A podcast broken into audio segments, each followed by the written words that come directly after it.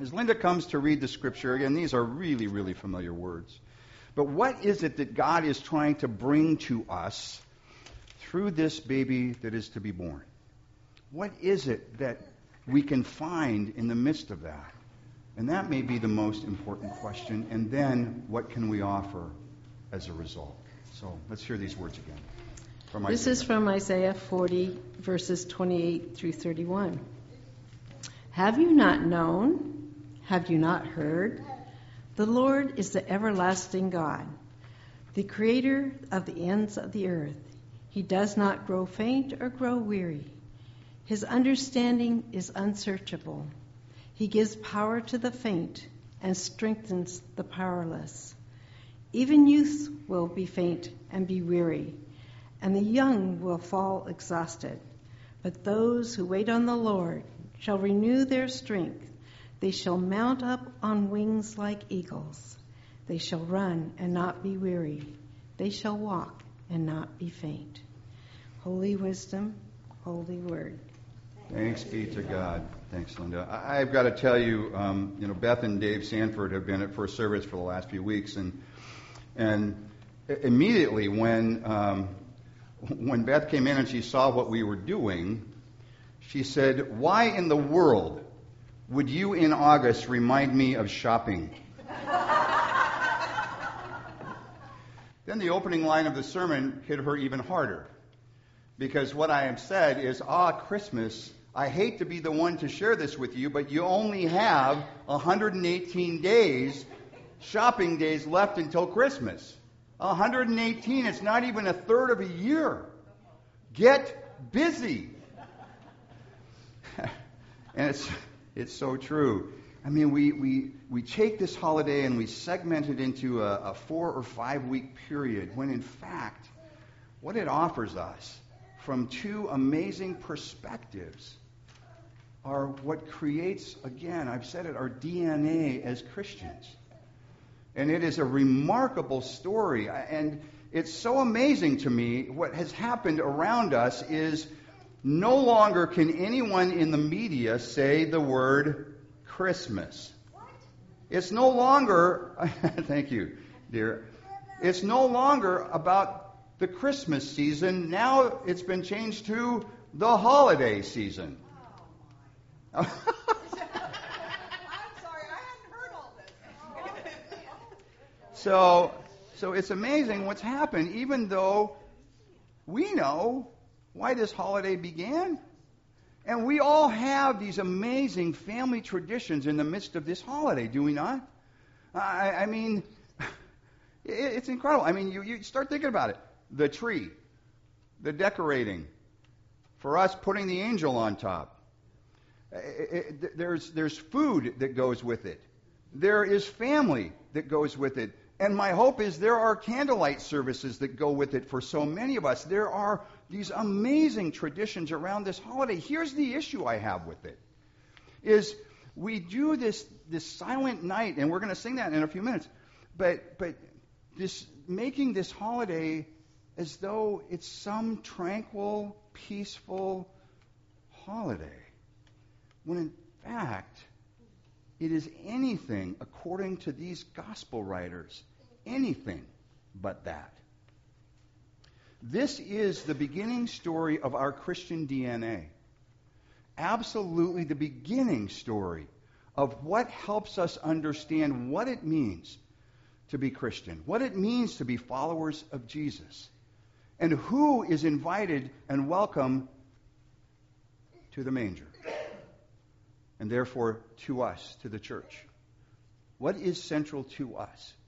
And so I want to talk about that a little bit because this story is remarkable on so many ways, and I absolutely believe that these two gospel writers, Matthew and Luke, wanted all of the followers from there on to completely understand what's at stake and what the focus has to be for this. Let's begin with the central characters. And you've heard me talk about this before. Mary, this young virgin, this young girl, probably no older than 13 years old, is chosen of God to bear this burden and, and in very little ways. But it wasn't just the burden of childbirth. It was overcoming a law that required that a young woman who was pregnant out of wedlock should be taken to the gates of the city by her husband to be, taken beyond the gates so that her blood would not stain the holiness of the city, and be stoned to death. How can a 13 year old have the maturity to understand and the trust to understand that God will not allow that to happen to her? Again, Seiko believes so strongly in angels, so strongly. And here we have the story of this messenger from God saying to this young woman, this young girl, Peace, be still. I am with you. No matter what happens, I will be walking with you and I will protect you. And she absolutely trusted that. A youth, a youth is about to change the world because of that trust. Her betrothed, her husband to be, Joseph, probably at that time 40 years old, which was old in those days. So we now have a youth and an older adult in the midst of this. And here is this man who is being asked not just to protect this woman and break the law for her sake, but to then adopt this baby that is not his. Absolutely unheard of in that time. We have a youth, and now an older adult, and a baby. Three generations represented in the midst of this story. All are going to trust this power that is so much greater than them to not only protect them, but to guide them. Please get your head around this. So, so far, who's welcome at the manger? Youth, older adult, and the baby is the focus. But we're not done. Luke was certainly not done. Because what Luke then brought into the equation, um, well, before I get there, one other thing. Remember that Mary and Joseph had to be obedient to the laws of Rome. And so they did what no one should have been asked to do at nine months pregnant travel 137 miles from Nazareth to Bethlehem, this dirty, unknown town in a completely different region. And it is dusty and it is dirty, and in March when we go, you'll see what I'm talking about. And and so they do. They are obedient and they go because they need to be taxed and they need to be registered. And so they follow that. Ironically enough, it is that baby that's going to be born in that stable, in that dirty, crowded, awful little town, who is going to challenge the laws of Rome. And that's what's coming. So there they are. The baby is born in a nothing place, a stable, dirty, smelly, and then placed not in a royal bed, but in a cow trough where cows eat. Just want, again, this is the story of the birth of Christianity, our birth, our heritage. But Luke is not done. Luke then goes back and he has the angels. So now we have youth, baby, older adult, and the heavenly realm represented in this story. And angels are messengers of God who continually have brought through history messages needing to be heard. And who gets chosen in this story to be the first to go and worship this child? The lowliest, dirtiest, least trusted shepherds. And you talk about being stinky. And no one liked the shepherds. And yet these are the ones who were chosen by the heavenly realm to go and be the first to worship this child. And what happens to the shepherds? They move from being, I love it, sore afraid to being so overjoyed at seeing this child that their lives become different. Their lives are changed because of this child. But they were the first invited. Suddenly, what that meant is the circle of who could worship.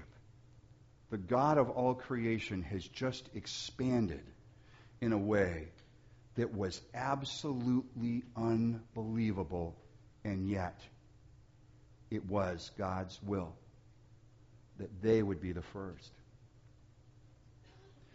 Wasn't enough for Matthew. He expanded it even farther, didn't he? Because it was Matthew who then said, Kings, astrologers, come, completely different religion, come and have not, have not only come to find the child, but have listened intently enough to the universe, if you will, that they were able to follow this astrological sign to this place where the child was to be born, obeying the law of going to their, the king of this land. And what we now have is the comparison of kings. The king of the chosen wanted to kill this child. The king of the unchosen wants to worship this child. And not only do they want to worship this child, they want to bring gifts to this child and honor him. And so they stop with this king. They go, they find the child, they worship the child, they offer their gifts to the child, and then they warn the child that they need to depart and go to the place where their heritage really began Egypt a place of slavery that went from slavery to promise. The circle just expanded again. And I can't imagine, but the lives of those kings, those, we want to say three, we have no idea how many there were. The lives of those kings were transformed by what they saw in that manger with that young family so much that they sought to save their lives by bringing a word that had been given to them to protect that family. But don't miss Egypt, the Egypt piece of this. So, so, so Mary and Joseph and Jesus flee to Egypt, spend time there, and then come back up. And what most scholars believe is that in the midst of that story, what they do is they come up the same route that the Hebrews came up and came across the Jordan River at that place where Joshua came across the Jordan River.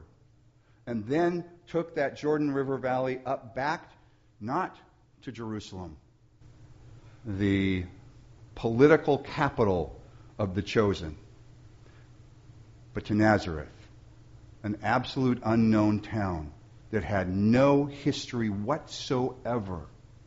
And out of that, what happened? But that child grew and was formed in different ways and now came back to challenge exactly what it was and exactly who it was that was welcome to worship. Do you see the ever widening circle but also don't miss the transformational quality of that child.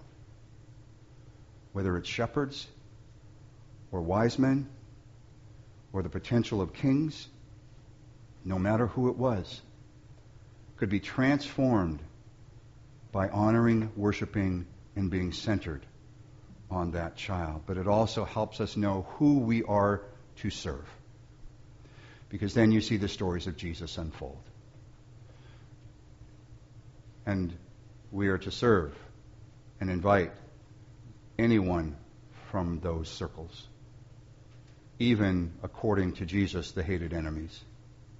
Because something happens in the lives and the souls of those who come to worship, to be transformed, when they too kneel before this child of God and take in all that he represented and all that is represented by each piece of that story.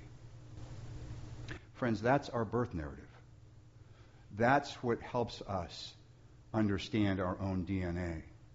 There is a movement now that is so widespread of, of people wanting to know their true heritage. And now you can send that blood test into Ancestry.com or a variety of other websites to figure out exactly where you come from. What is your heritage? Well, I will tell you right now, today, at the beginning of just preceding the fall season, that's our heritage. We are scriptural. We are scripturally based. But our heritage is Mary, a young girl, a youth, Joseph, an older adult, who answered the call of God. Jesus, a baby born in this nothing place. Shepherds, wise men, angels, and a God who oversaw it all. That is our DNA. And as we come to terms with that as the beginning of our story, our story as Christians, that is what then defines us and where we go from here and who is welcome in this place. But I will not stop there. I can't. Because it is and has to be about the transformational, the transformational power of Jesus.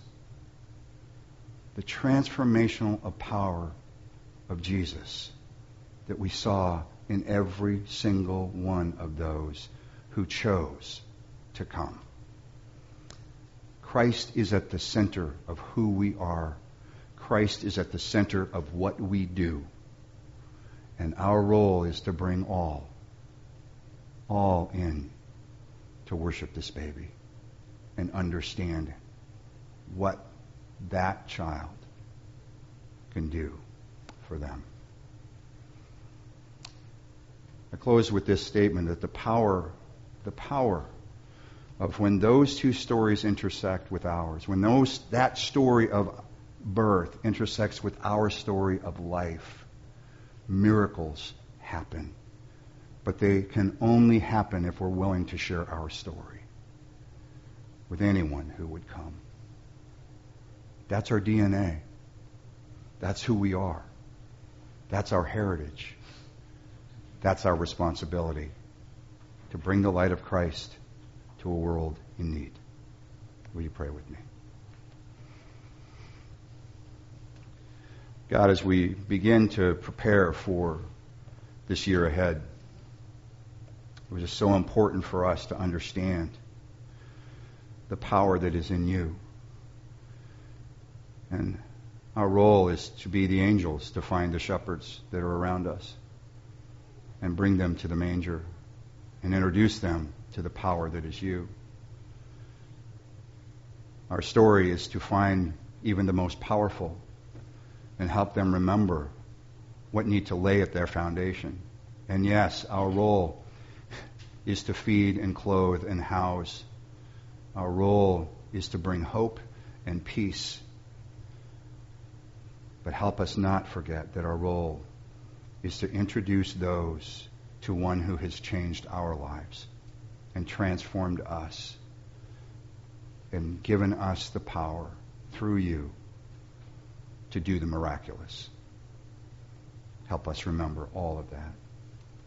In Christ's name, in Christ's name, we pray. Amen.